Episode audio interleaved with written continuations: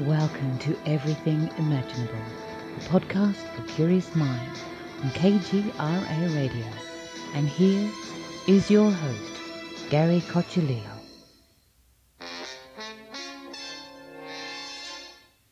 Welcome everyone to another episode of Everything Imaginable. I am your host, Gary Cocciolio.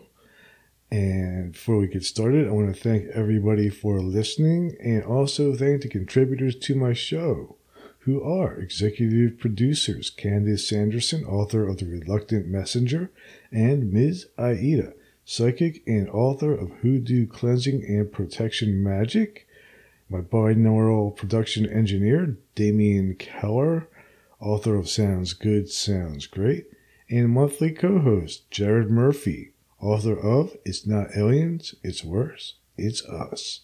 If you are interested in becoming a contributor to this podcast, go to EverythingImaginable2020.com and you'll find a bunch of information there on how you can contribute.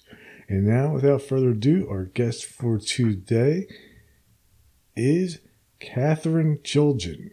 And she has written a book called Shakespeare Suppressed, The Uncensored Truth About Shakespeare and His Works.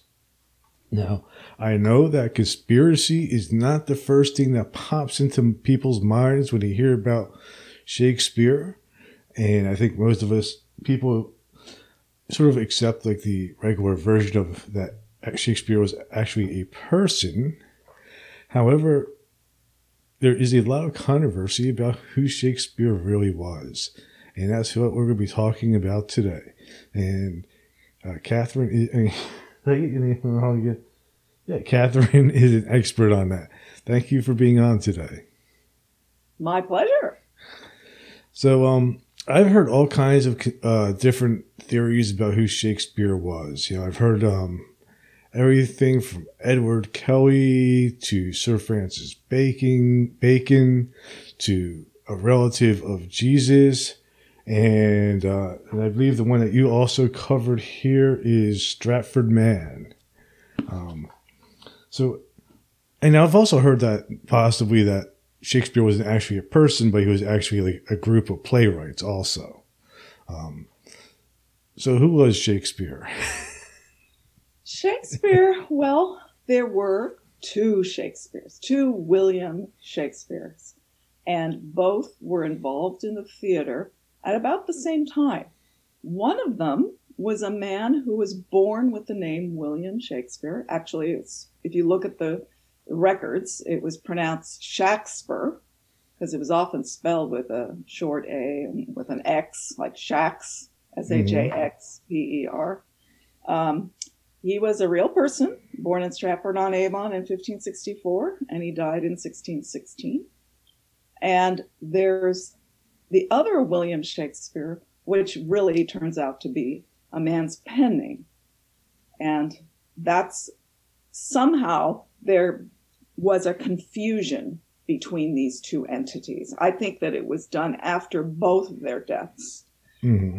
The reason could be, I think, very likely was political, because the plays in some respects had political commentaries or even lampooning of some important people at the court. And by throwing the authorship on the Stratford man, who was someone who had no court connections at all, he could not really have any opinions or give a portrayal of important people because he never met them. So you won't read that into the text. So having the Stratford man be the great author decontextualizes the works. Mm-hmm. I think that was the main goal. But the Stratford man was involved in the theater.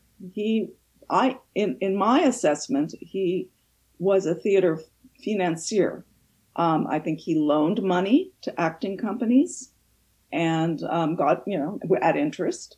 And then he also bought shares in two theaters. This is all in the documents, documentary evidence. He was definitely involved in the theater. He was also named as a member of an acting company. So his involvement and his being a person is absolutely undisputed in my opinion. But with this Stratford, we call him the Stratford Man because he's born in Stratford on Avon and died there. There's no lifetime evidence that connects him with writing or education. And you know, you do need those two elements to write as prolifically as the great author did. And life experiences and exposure and understanding of places in Europe. There are so many things that are subjects that are packed in the Shakespeare plays, like French, Italian, customs of the aristocracy, the Bible, the law. Shakespeare's knowledge of the law was what got Mark Twain interested in this topic. And he even wrote a book in 1909 called Is Shakespeare Dead? He absolutely knew it was not the Stratford Man. So you look at all these incredible topics, including rhetoric, which is only taught at university level. Where is the William Shakespeare listed in enrollment records? They survive, but nowhere can you find it in a university, in a law school, you know, anywhere. Even the local grammar school in Stratford on Avon, although we have to admit those records haven't survived for the years that the Stratford Man supposedly went to school, but you know, it doesn't exist. And also, we have nothing in the man's handwriting, you know, letters or manuscripts of any sort for the Stratford Man. You know, it just doesn't make sense. If you look at his will has no mention of him being a writer. He had, the great author had several unpublished play manuscripts at the time of his death. There is no allowance for these manuscripts. There is no play properties that you would expect to find or anything that would hint that this guy was an actor or a writer. Zero. No books. And books were very expensive back then. So if you had books, you would mention it.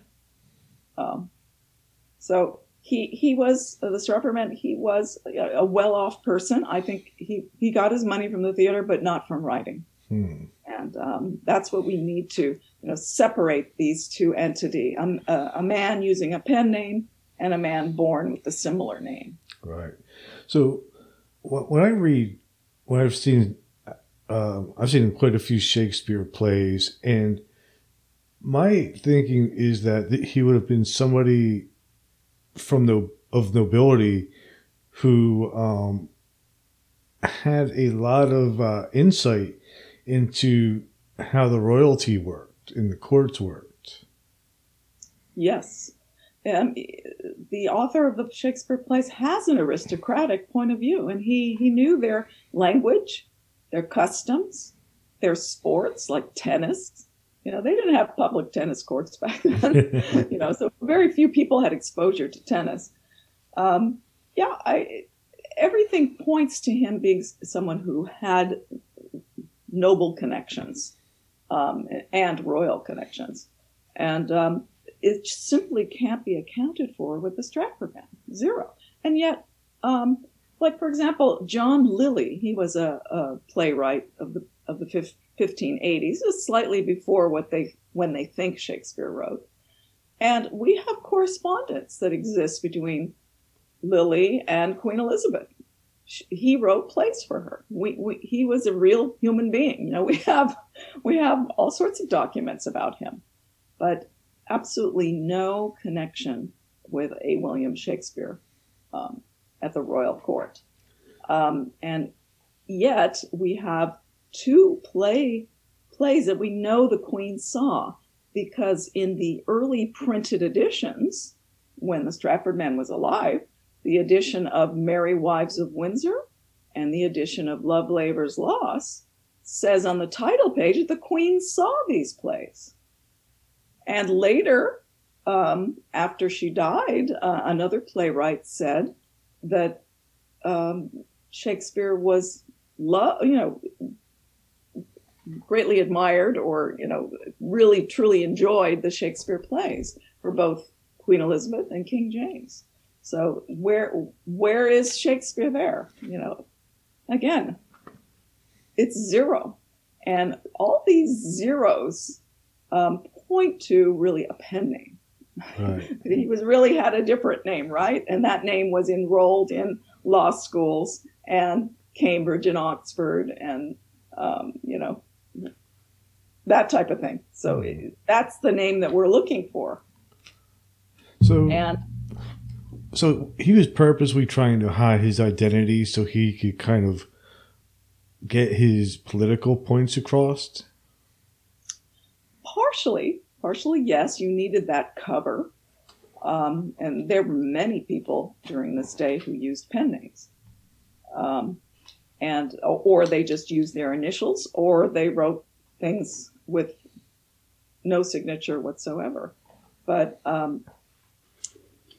the main profile of an author who wrote plays and poems who didn't want his name to be known means it's somebody of high rank. And because it was a kind of a social code back then, if you had these type of interests, you should keep it quiet because you want to protect your family name. This type of activity was considered frivolous.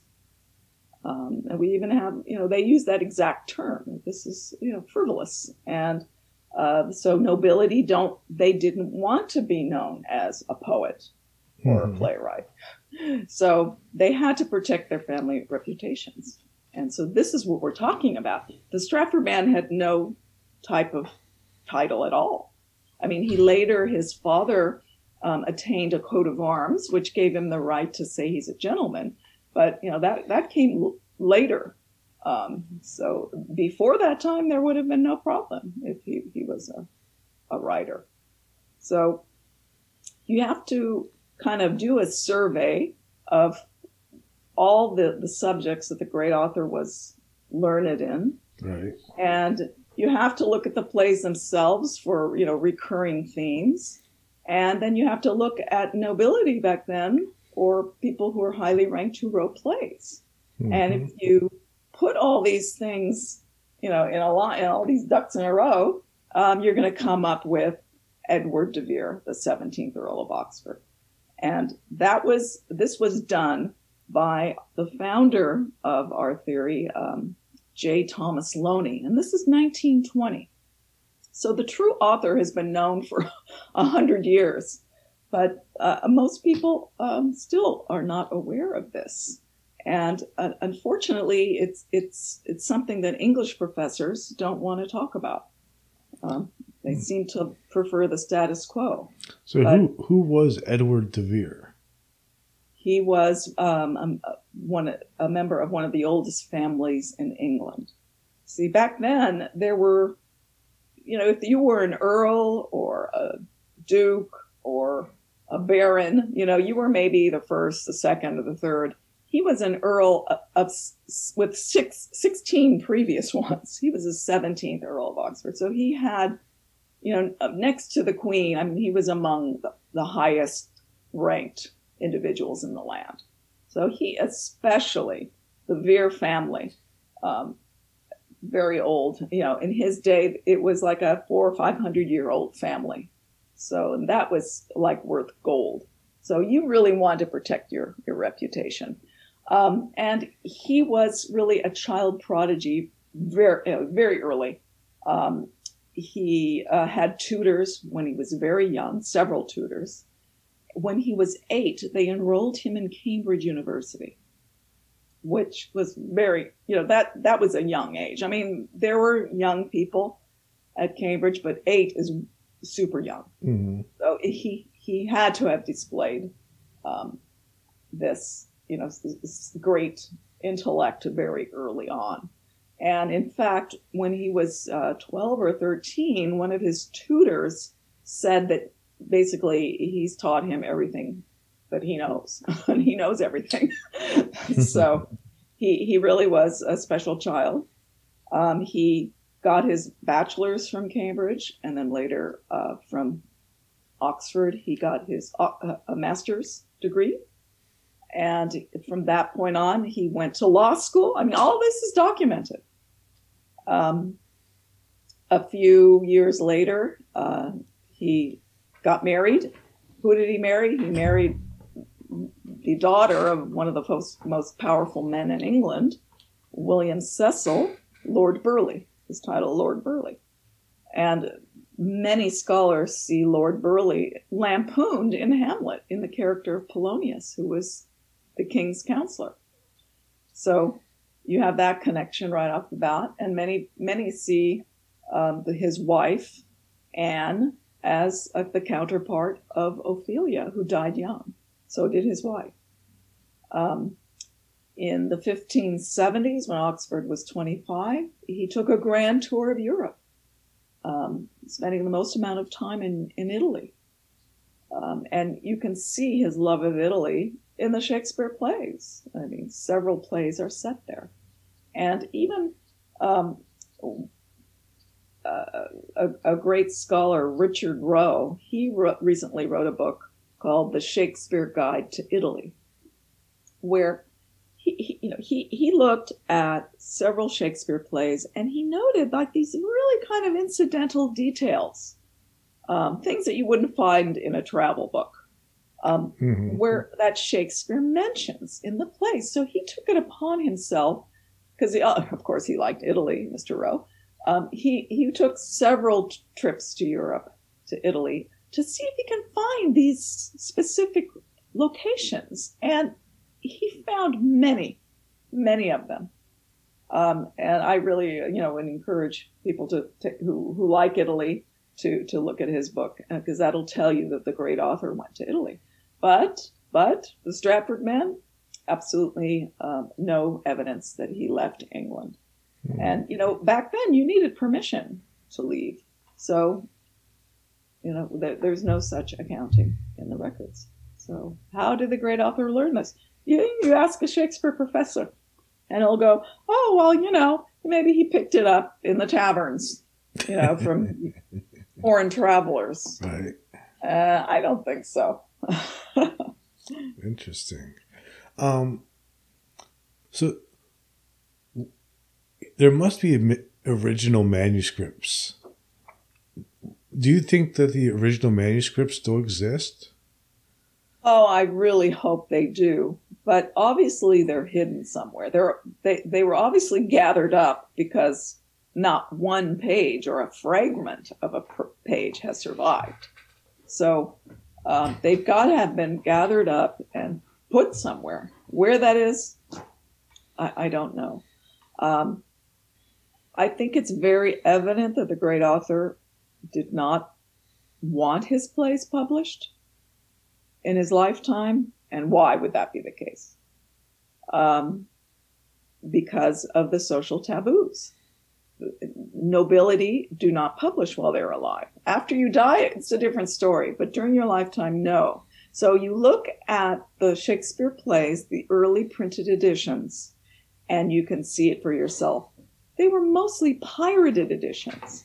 They're not complete in any manner. I mean, it's already hard to read Elizabethan English, with their spellings, right? Yes. It's already difficult. And Shakespeare's high knowledge and vocabulary. That's another little barrier. But these early printed texts, they're incomplete. Verse is written as in written common way. Common lines are written as verse. There are missing passages. There are missing characters. They call them ghost characters, because they'll list a character, but he never shows up in the scene. There's lots of irregularities like that, and it makes it very difficult. And people can go on the British Library website and look at these early editions and try and read them for yourself. It's difficult, and it's incomplete, many of them. I would say a good deal of them. The Shakespeare professors, give these, terms of good quarto and bad quarto. Quarto means the page size, a quarter of a regular page. So, yeah, all you have to do is look at those. So this shows us the great author did not provide printers with his originals. So how did they get these texts? And they must have had a cohort. Well, maybe. But my guess is they had stenographers, and they had stenography back then. I think they had stenographers sitting in audiences where the plays were being performed, and they took these notes.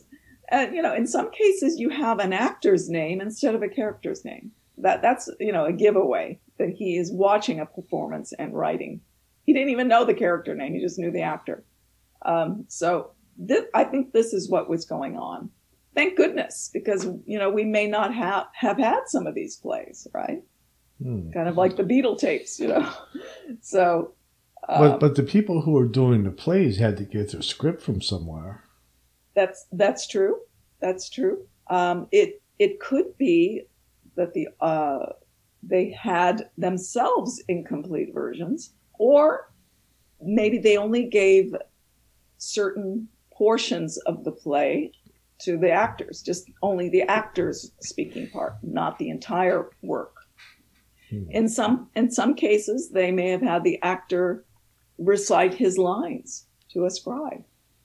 So, and actually, these methods are acknowledged by Shakespeare or English professors. You know, they acknowledge this could have happened. You know, but I think what they don't really emphasize probably was the case in the majority of these early printed texts. Even in 1623, 36 Shakespeare plays were printed, and 20 had never been in print at all. Even those are not that in very good condition, and they even used some of the bad early printed editions for this edition. So what this tells me is we really have not read the real Shakespeare plays. We've read bootlegged versions. Right. What we read today is a result of several hundred years of editing, you know, like great authors, and thank goodness, you know, great editors, you know, thank goodness they did that. So these works are readable. But unfortunately, without the original, there are a lot of misinterpreted lines, and you know, every edited version that one reads, there'll be some notice of, we don't know really what he meant here, or we think the line was this instead of that, you know. So these are problems that most people are not aware of. Wow. So where do you think the originals, I would think by now, somebody even if the originals are in the hands of a family, somebody would be like, man, I'm going to get a fortune for these, and would release them. That's true. My guess is they could be just sitting somewhere that somebody doesn't know about, or maybe they're in a wall, or maybe they're in the floor of a church. I mean, you know, when I'm hoping that at some point they will come out. That would be so marvelous, and it would just open up a whole new world of Shakespeare studies. The plays themselves, do you think that they were changed over time by different people, like people inserting their own lines and characters and whatnot to make it fit a particular setting? Because, like, I know I've seen Shakespeare plays. Like, for example, I saw Much Ado About Nothing, and the setting was like World War II. So they they modified it to fit that setting. Is it possible that some of the ones that we were reading are not actually in their original settings? Well, yeah, in the sense that, like there are many like Roman plays set in Roman times, like Julius Caesar and Coriolanus, like that. But I think I think they probably had the original costume of that period. But I think what the commentary was really about the English court and the English people. Is that what you mean? Or I just wonder if like what we're looking at is just plays that have been adapted over centuries, and what we have now is just a whole bunch of adapted texts. Well, yeah, in a sense. Is there any real difference between say the earliest writings that you're able to locate of Shakespeare and compare them to later ones that you find in a high school or something? Or is there big differences? Yeah, there is because like I said, they were, I think they were bootlegged versions and they were incomplete. And yes, in the 1700s and 1800s, 1900s, editors, tried to make sense of them. And in some cases, a certain editor's version stuck. But if you look at the very first printed edition, you might see something different. Mm-hmm. So yes, a lot of what these editors added have become accepted, but it's always best to really go to the original and see. Sometimes they heard things wrong. They heard a word wrong, I think, and they wrote it down and they meant another word. And so the editors over time maybe changed what they thought was the real word. Yeah. Sometimes they're right. Sometimes they were wrong. They're right. Yeah. But as far as there being, maybe you were thinking also of collaboration. If incomplete, I think there were incomplete plays that survived that later writers of the period added to. And I think the prime example of that is Two Noble Kinsmen. The first, third, and fifth, I think, act have that Shakespearean ring to it. But the second and fourth acts are totally different. And if you look at the title page of when that play was first printed, it said it's by Shakespeare and another author, Fletcher. So they shared the same title page. So I think that Fletcher got a hold of an older Shakespeare play that was incomplete, and he added to it. And it sold. But I think that the great author was dead at that point, when it happened. So I think there is some evidence of that. The character names in Two Noble Kinsmen are Palamon and Arcite. And that was also the name of a play in 1566 that was performed before Queen Elizabeth at Oxford University. 1566 was the year that Oxford got his master's degree. And he was there at Oxford University too. So I think that this was a very early play, Two Noble Kinsmen. It just, this title was added, but I think it really was Palamon and Arcite that the Queen saw. Interesting. There are other plays, I think, that Shakespeare plays that were performed before the Queen that scholars don't acknowledge. Like, for example, in 1577, when the Stratford Man was 13 years old, the Queen saw A History of Error. That was the title, History of Error. Well, that corresponds beautifully with Shakespeare's play comedy, The Comedy of Errors. Yeah. Right? Right. Now, they think it was written in 1595, almost 20 years later. So they say, oh, no, History of Error can't be, because the Stratford Man was, just a teenager. There's no way.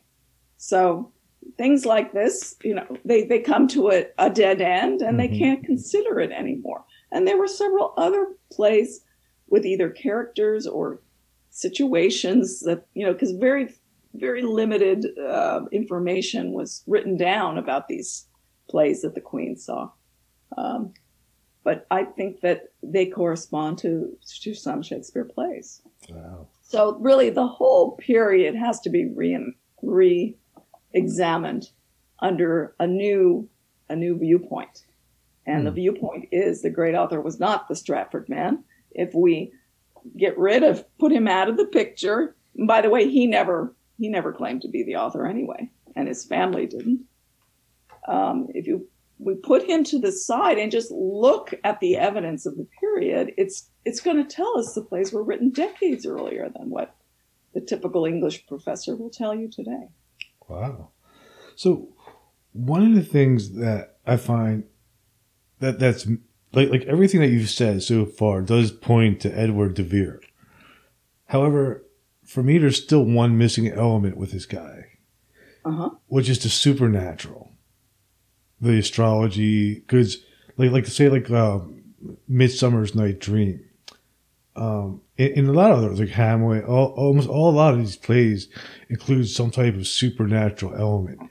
And I believe that's one of the reasons why a lot of people will look towards like Edward Kelly. Yeah, you know, who was Edward Kelly? I'm sorry, I don't know who he was. He was Queen Elizabeth's astrologer. I thought that was Dr. Dee. Oh, yeah, I'm sorry, John Dee, yes. John Dee, yes. Mm-hmm. Yes, okay, yes, perfect. The Earl of Oxford corresponded with John Dee. It's on record. Dee himself said so when Oxford was 20 years old. So there's a definite connection between John Dee and the Earl of Oxford. And many scholars, traditional Shakespeare scholars, see a connection between Lord Prospero in The Tempest.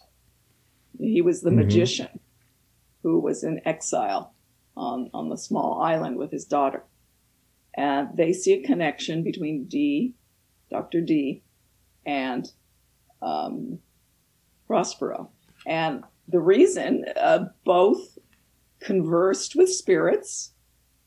In Prospero's case, it was Ariel, his spirit. Mm-hmm. And Dee used a spirit mirror, a certain type of mirror, to invoke spirits. Yes. And that mirror is at the British Library. Anyway. Hey, there we had it. And Dee and Prospero, they were both deeply studied men who, you know, interested in a lot of subjects, greatly valued their libraries. Like Dee, for example, he had several thousand books. He was one of the largest libraries in England, private libraries. And they both were showmen. Mm-hmm. Prospero entertained his daughter and her fiance with like these pageants where, you know, these ethereal figures suddenly appear, and they were like Greek goddesses, and they had speaking parts. Like this was a scene in the play. So he put on these shows, right? Well, so did Dr. Dee. He put on a Greek play at Cambridge University. And the special effects were so good that they accused him of sorcery. So we have these parallels between the two. Well, we have no evidence that the Stratford man knew Dr. Dee, but we have documentary evidence that Dee knew the Earl of Oxford. So in every case, if you want to, you know, match the Earl of Oxford's life with a character or the works, you're going to find it. That's what's so exciting about having the real author. It all comes alive. Wow. See, I didn't know anything about that connection. That's pretty cool. So that does explain his knowledge of the supernatural and even some of the characters that kind of resemble Dee. Yes, yes. And actually, Oxford himself was accused of conjuring spirits. This was done by two of his enemies. The Earl of Oxford in 1581, he told the Queen about these two former friends and what they were up to. So they came back and made up all these terrible things about him. But I mean, there may have been a kernel of truth in that he was interested, perhaps, you know, in this type of thing, you know, bringing up spirits, dead spirits. It's possible. I mean, you see it in Hamlet. Yeah, absolutely. Where the ghost of his father, you know, comes out, and you see it in other plays, like Macbeth. The murdered people come back and kind of haunt Macbeth. So the great author definitely had an interest in the supernatural. That's for sure. Yeah. So also the picture, I'm looking at the portrait of De Vere. You know, he's on the cover of your book. Yes. And I'm kind of like, man, that doesn't look like Shakespeare at all. And then I was flipping through your book, and I found this other guy, the Earl of Pembroke, and he looks an awful lot like Shakespeare that I am familiar with. Well, you know, the image, the first image of Shakespeare, quote unquote, appeared on this book of Shakespeare plays, 36 Shakespeare plays, and that was 1623. The Earl of Oxford was dead, and so is the Stratford Man. And in this book, the first page is that famous black and white image that we all know with the big head, big forehead, kind of strange. And the thing is, that image, we don't know where it came from because the Stratford Man was dead for 7 years at this point. So in my opinion, it probably was a made-up image. Some people, if you look closely at that black and white engraving, under the ear, you can see two lines instead of one line, you know, outlining the face. What is that second line for? And you can kind of, you know, this wooden appearance of the face and the weird hair, it could be a mask. Mm-hmm. It could be pointing to a mask. Mm-hmm. But they portrayed him as a gentleman, which the Stratford Man became a gentleman when his father died. So it's a very curious book, and it was this book that actually started the idea that the great author was from Stratford on Avon in these opening prefatory pages, this first 16 pages, and there are tributes to Shakespeare in them. And one tribute mentions the phrase, "Sweet Swan of Avon," referring to Shakespeare. And then a few pages later, by another writer, there's a phrase to Shakespeare mentioning his Stratford monument. So you put these two together, and the reader of this book is going to say, oh, Shakespeare was from Stratford on Avon. So even though that phrase is not in the book, even though the Stratford Man's coat of arms is not in that book, even though there's no biographical material whatsoever in the book, right? But there is a monument to a Shakespeare in the Stratford-on-Avon Church. And it was when this book was published, a little bit after is when people started going there because they wanted to see the Stratford monument to this supposed Shakespeare. But what they saw was different than what we see today. I'm sure you noticed in my book that I have two images. An image of today's Stratford monument of Shakespeare in the church, and then what somebody sketched and later became an engraving in 1634. You know, very early, and they are two different images. The early image shows a man holding a sack, and a man with a long mustache and a beard. Mm-hmm. And today's monument, the figure has an upturned mustache, a short goatee, and he has no pen and paper. He's not holding a sack. Sorry, he's holding a pen and paper. So they're two totally different images. But if you ask the professor, he'll go, oh, yeah. So this early, the man who was drawing it early, he got it wrong because look at today's monument, right? But that's circular reasoning. You know, you have to look at what others, you know, you have to take what they wrote down into account. And the man who made this image, he was renowned for drawing monuments and with great accuracy. So it's a poor excuse. Has there ever been a grave located for Shakespeare? Yes, also in the church. The monument is on the wall, right, but in the floor, not too far away from the monument, is a grave, and it has no name on it. It just said, don't mess with these bones, my bones. In other words, cursed be he who moves my bones. That's not the whole quote, but like that. So it has a curse on it instead of a name, which was very unusual. You can't find another example of that period. So there's something very strange going on. You think that's where the original manuscripts could be? Some people think it's possible. They recently did like a sonar or something on it. And it's a fairly shallow grave. And it's kind of short. So, it seems like someone was not buried in there. But they won't open it. So I guess we'll never know for sure. But really, it was not the great author anyway. He was not from Stratford on Avon. He was, he in the latter part of his days, the Earl of Oxford, he lived in Hackney, which was a little outside of London. And he died, and he was buried in the local church there.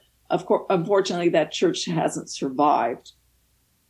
But there are early accounts that the Earl of Oxford was buried in Westminster Abbey. So it could be that his body was exhumed and they put him in Westminster Abbey. Now that was a great honor for anyone to be buried there. Mm-hmm. The great author his works were very popular in his lifetime, and in a way he would have been expected to be buried in Westminster Abbey. So it would be fitting if he was, but we don't know where, because there's no marked grave in Westminster Abbey showing the Earl of Oxford there.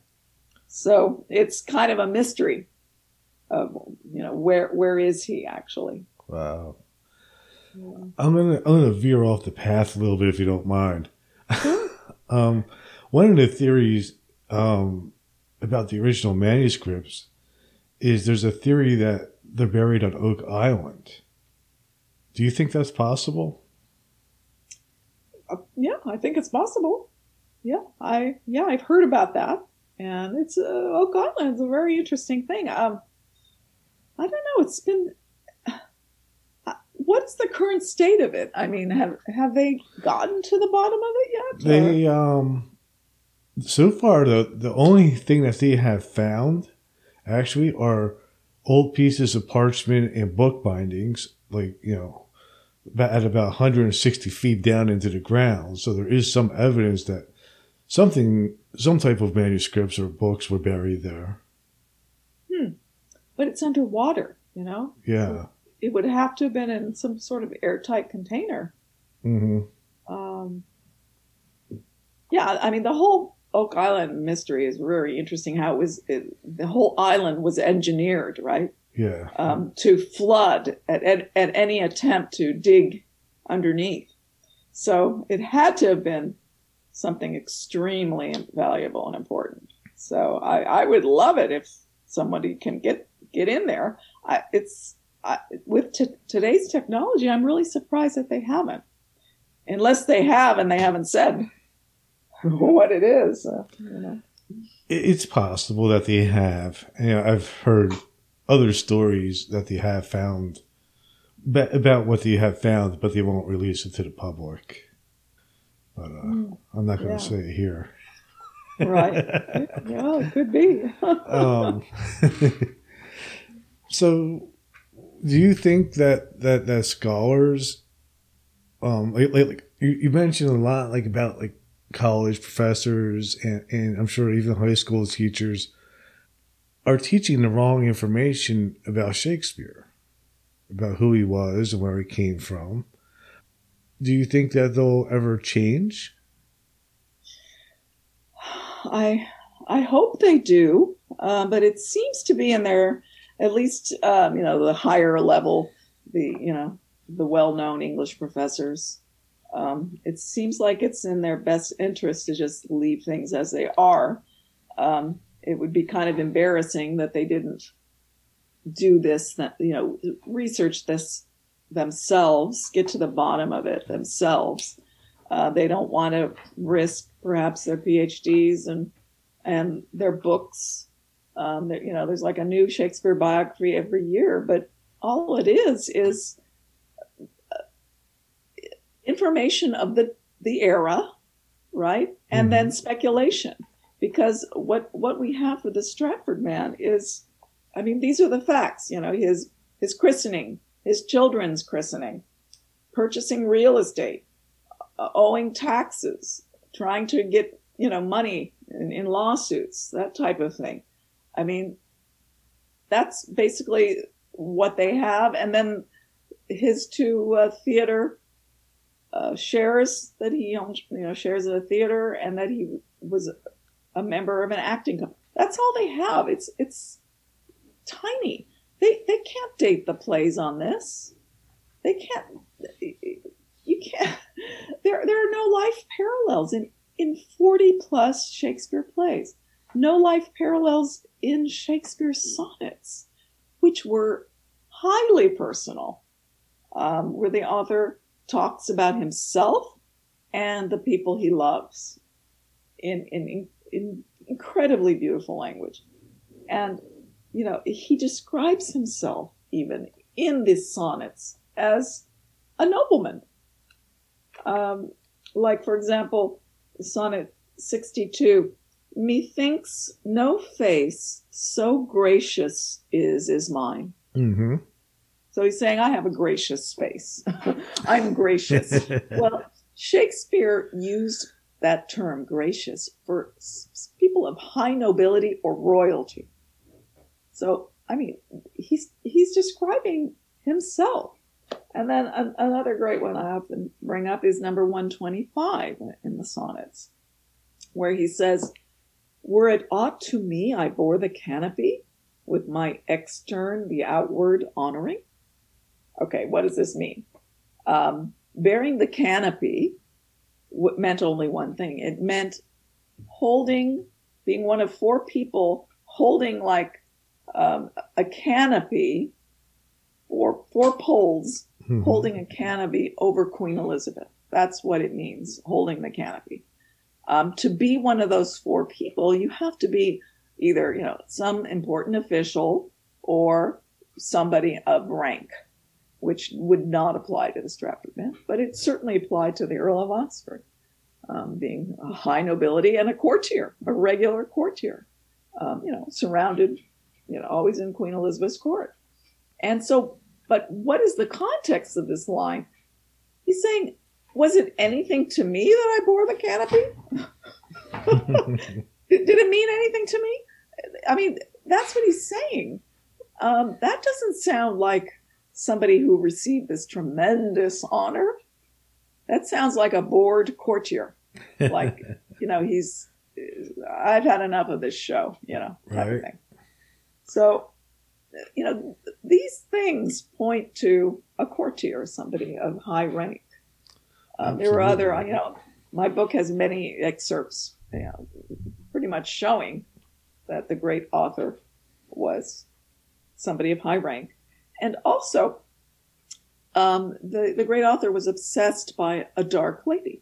They call her the dark lady, and who makes him sin. Well, the Earl of Oxford was also obsessed with a dark lady. Her name was Anne Vavasor. She was one of the Queen's attendants, and he had an affair with her. He was already married, but he had an affair with her, and they had a child. And when the Queen found out about it, she threw them both and the child in the Tower of London. So he was in jail for about 3-4 months. So, I mean, here you have a perfect life parallel. And after he was released, he didn't stop his interest in her. And actually, her family members had fights with his servants in the streets. They had street fights. And that's very reminiscent of Romeo and Juliet, Very much so, yeah. I mean, these are just a couple life parallels that fit perfectly the Earl of Oxford. the profile of Hamlet. He was a prince, right? Mm-hmm. A nobleman, a university student, a courtier, a traveler. He was on a ship and it was attacked by pirates. He killed somebody. He patronized an acting company. All of this applied to the Earl of Oxford. He was in a ship when he took his grand tour of Europe. When he was coming back, his ship was attacked by pirates and he lost all his possessions. He was stripped, basically. So, again, it's a perfect parallel. And, you know, the plays come alive. You can read them in living color when you have a biography to match it with. Right now, we don't have a biography.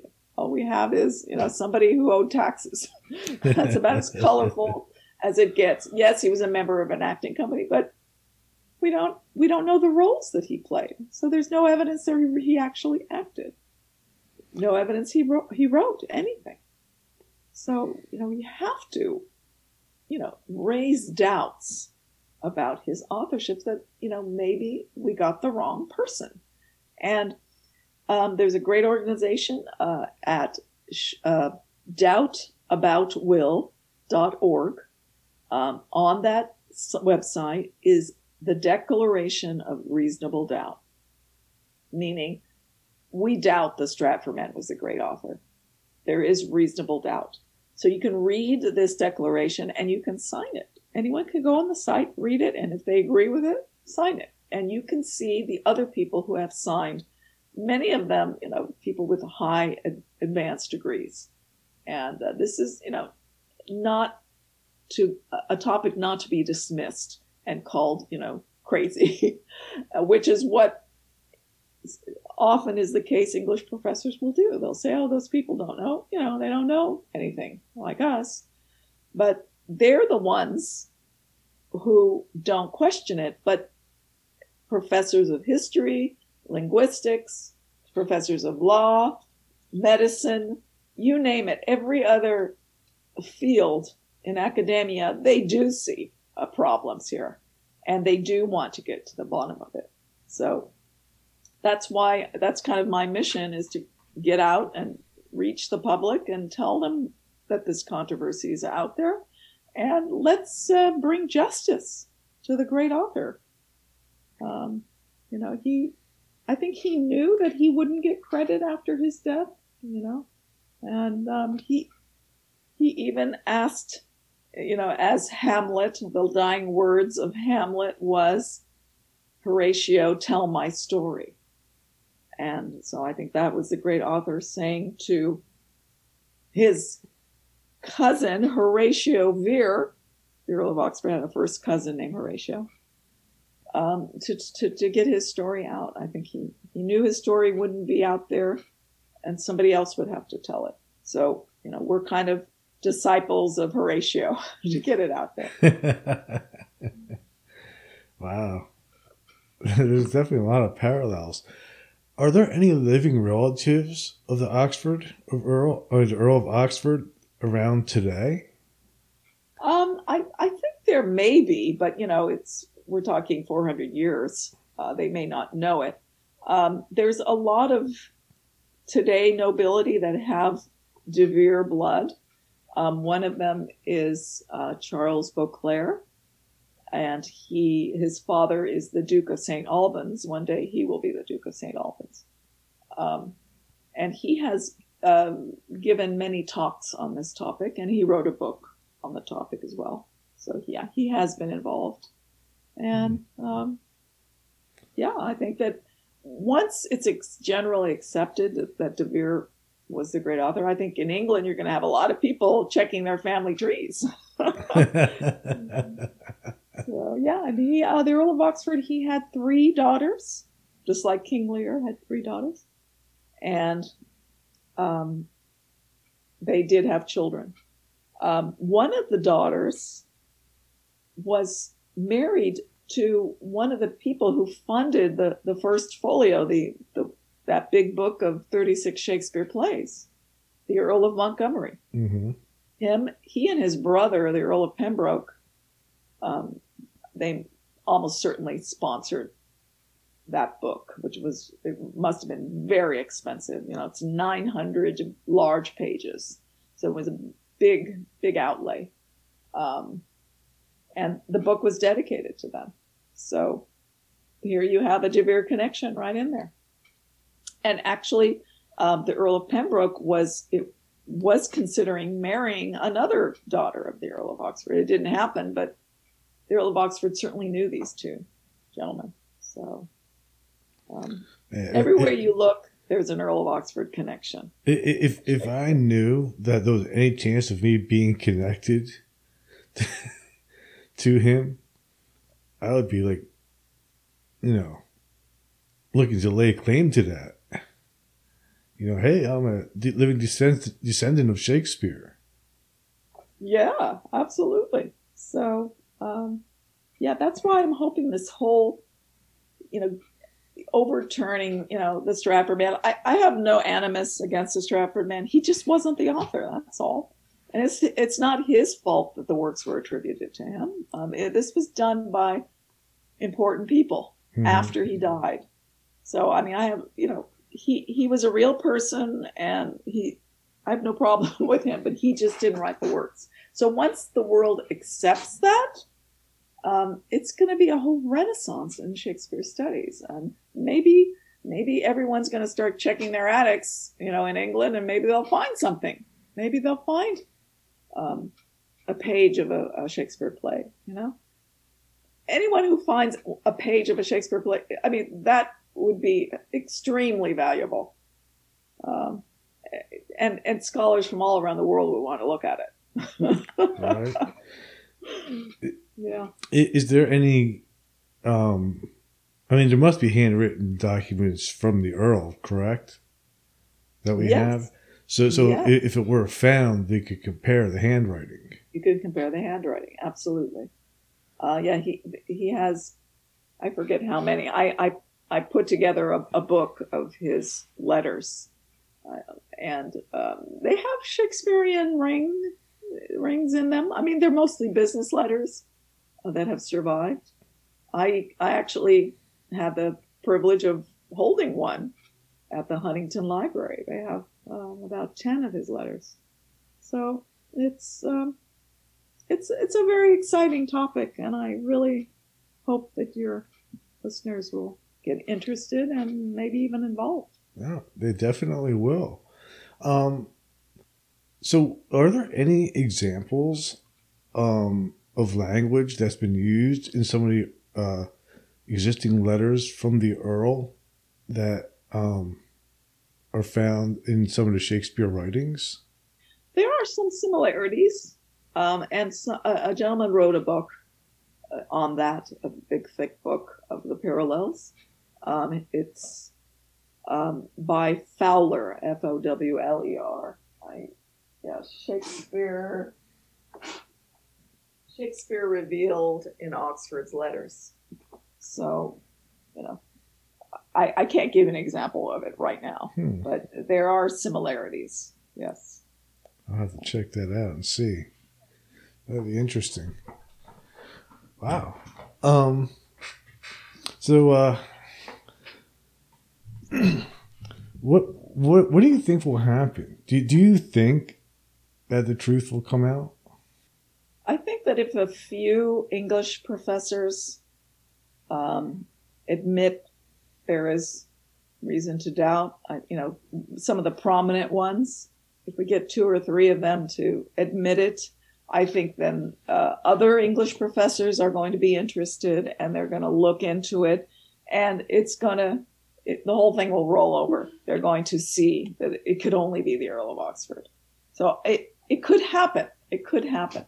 A group that I'm part of, the doubtaboutwill.org group, Shakespeare Authorship Coalition, they a few years ago put out a reward of £40,000 to the Shakespeare Birthplace Trust in England, and put the reward out saying, we'll give you a donation of £40,000 if you could prove that the Stratford Man was the great author. You know, prove it. in a court, in a mock trial? Well, they said no. I mean, they rejected a reward. That's a lot of money, right? It was probably back then maybe $60,000. So if there's no doubt whatsoever, why wouldn't they say, "Oh, sure, we'll be glad to accept your challenge and prove it," you know? But obviously, they must have some problem with their case for the Stratford man if they're not willing to go to bat, you know, and prove it. And so they're ignoring it, you know. There's something else going on, and it could be too. Beyond protecting their reputations, maybe they don't want to upset the Stratford on Avon tourism, which is very high, and maybe it's tied to economics too. Has anybody examined some of the correspondences or documentation of the people surrounding the Earl that might point to him being Shakespeare? Well, yes, there have been researchers looking, but no, we have not found a smoking gun. What we have is an abundance of circumstantial evidence pointing to the Earl of Oxford. His role, he was a known poet and playwright, known to write anonymously. He was recognized as a very good writer who wrote anonymously. So that's one thing. He had at least two acting troupes. He held the lease on a theater. He patronized musicians, medical people, historians, people doing translations. He was deeply involved in academic, topics, as well as the theater and poetry. And one of the people he sponsored was Edmund Spenser, who wrote The Faerie Queene. Some listeners may be familiar with that title. He wrote a little poem to the Earl of Oxford in the Faerie Queene, among a few other courtiers. But it shows his involvement, and so all this it's circumstantial, but it's very big. And his superlative education, his life experiences paralleled in the works. The Stratford man doesn't have any of that. Right. Yeah, there's definitely a lot more arrows pointing towards the Earl than there are to Stratford man. Yes, it's cumulative circumstantial evidence. But that is better than zero evidence. Yeah, absolutely. There is zero lifetime evidence connecting the Stratford man with the Shakespeare works or with education. Incredible. It all happened after he died. It was all manipulated. And, it would be wonderful if we could find a smoking gun like that. No, we haven't found it so far. Maybe we will one day. But keep in mind, although there are a lot of people who know about the Earl of Oxford and the controversy, and they're pretty much convinced he was the one, they're not doing research. It's really a tiny portion of us, of the believers, who are doing this work. So, it takes time. Do you think it's possible that the smoking gun has already been found, but is being suppressed? It's everything's imaginable, as you would say. Yeah, it's possible, but if it wasn't revealed, then it would mean that maybe somebody didn't want to rock the boat. Who has it? Right. Or some people just don't want to admit that they were ever wrong, especially in a university level. And professors never want to say they're wrong about something. Yes. Yes. So just to be right, they would suppress it. That it could be. I hope it's not the case. If it were a Shakespeare play in the Earl of Oxford's handwriting, that they didn't let out, that would really be criminal to the world of scholarship. They would love to see an actual manuscript. Everyone would. So I don't know. It seems to me that a person who revealed such a thing would be extremely famous. I don't think that they would want to pass that up. Yeah. I don't know. But I hope they find the manuscripts. They have to be somewhere. I highly doubt that there's something that were just tossed away. I know. I don't want to believe that. I just don't want to believe that. I have hope that something will turn up.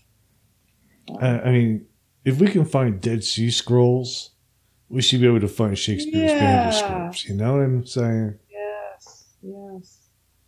Interesting. Yeah, I think that they should,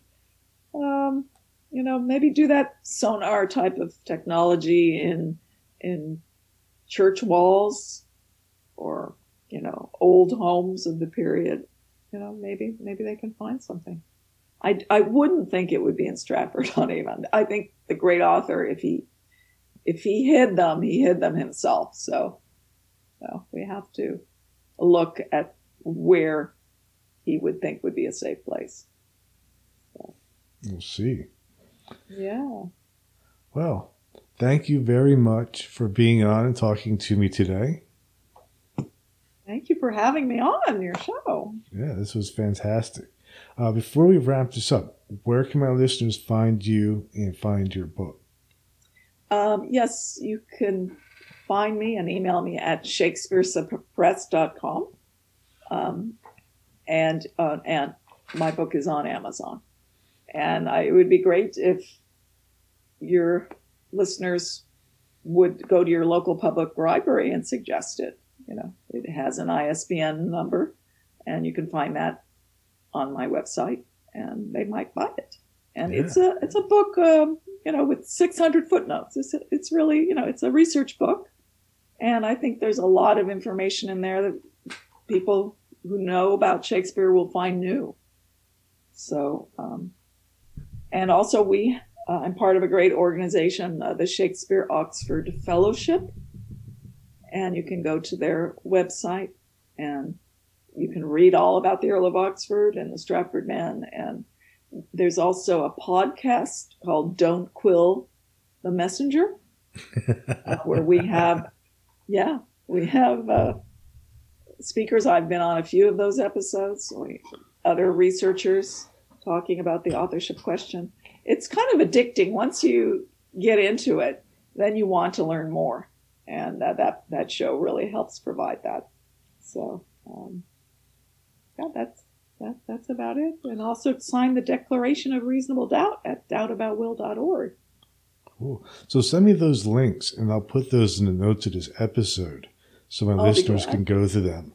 And wonderful. Also get your book and help this cause, because it sounds like there's still a lot there open to investigate. Yes. And it sounds like you're kind of leaning in that direction, huh? Yeah, absolutely. Oh, that's great. Yeah, I mean, nothing points to the Stratford Man. And, it to me, and I'm not far from any type of Shakespearean expert, that it was somebody of nobility. Yes. I don't think it takes a genius to figure that out. You're right. And Shakespeare is very important in our world, in our culture.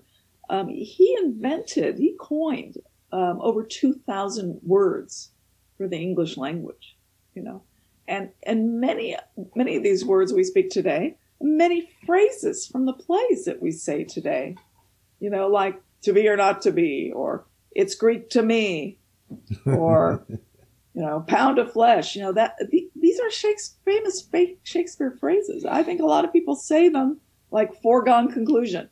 That's straight out of Hamlet. He was the first one to coin these phrases. So he's an extremely important person in our daily life. And, we need to help him out a little bit. Or my favorite quote, something smells rotten in Denmark. Yes. Yes, there you go. I mean, just read Hamlet. Every other line you've heard before. You know, when I first did it, I couldn't believe that there were so many. I think he it first was in here. That's so incredible. To thine own self be true. Yes. Oh, so many. I know. I the work is just so rich and so profound. It's really, really incredible. I mean, his work was, to me, spiritual more than anything else. It touches a part of humanity that no author has been able to even come close to. Yes, his voice is just—it is almost supernatural. It's even holy. Yeah. You know? Just you read the sonnets, his personal ruminations, and it's like music. If you say it out loud, it's like music. I mean, he had to have been a special, incredible person while he is alive, and people, you know, had to have known this, but they all felt compelled to be quiet about it.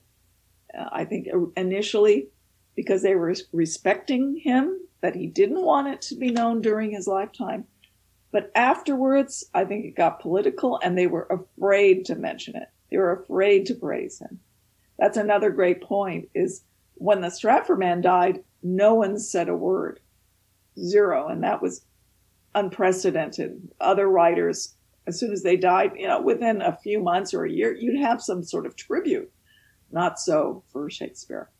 But also, curiously, the Earl of Oxford, when he died, no one said anything either.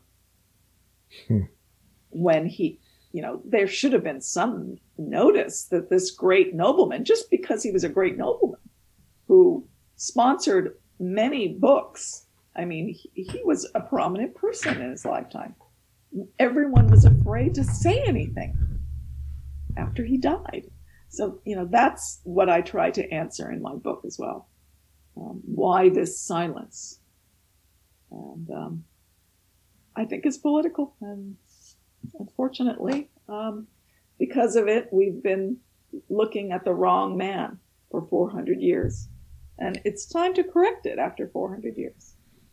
Yeah, 400 years. It's been long enough. It's long enough. And, you know, people who love him, you know, he was not only the victim, but people who love the works are also being victimized. They're not getting the full picture, and that's not fair. Yeah, definitely. Well, thank you very much for being on today. Thank you, Gary. It's my pleasure. My favorite topic. Yeah. And hang on for 1 second, and I'm just going to play the outro.